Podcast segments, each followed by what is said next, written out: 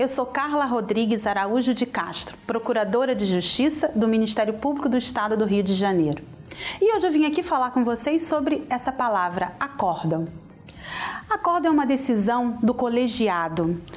Quando se tem um processo que pode ser criminal, pode ser do civil, pode ser de família, um juiz ele vai dar a sua decisão.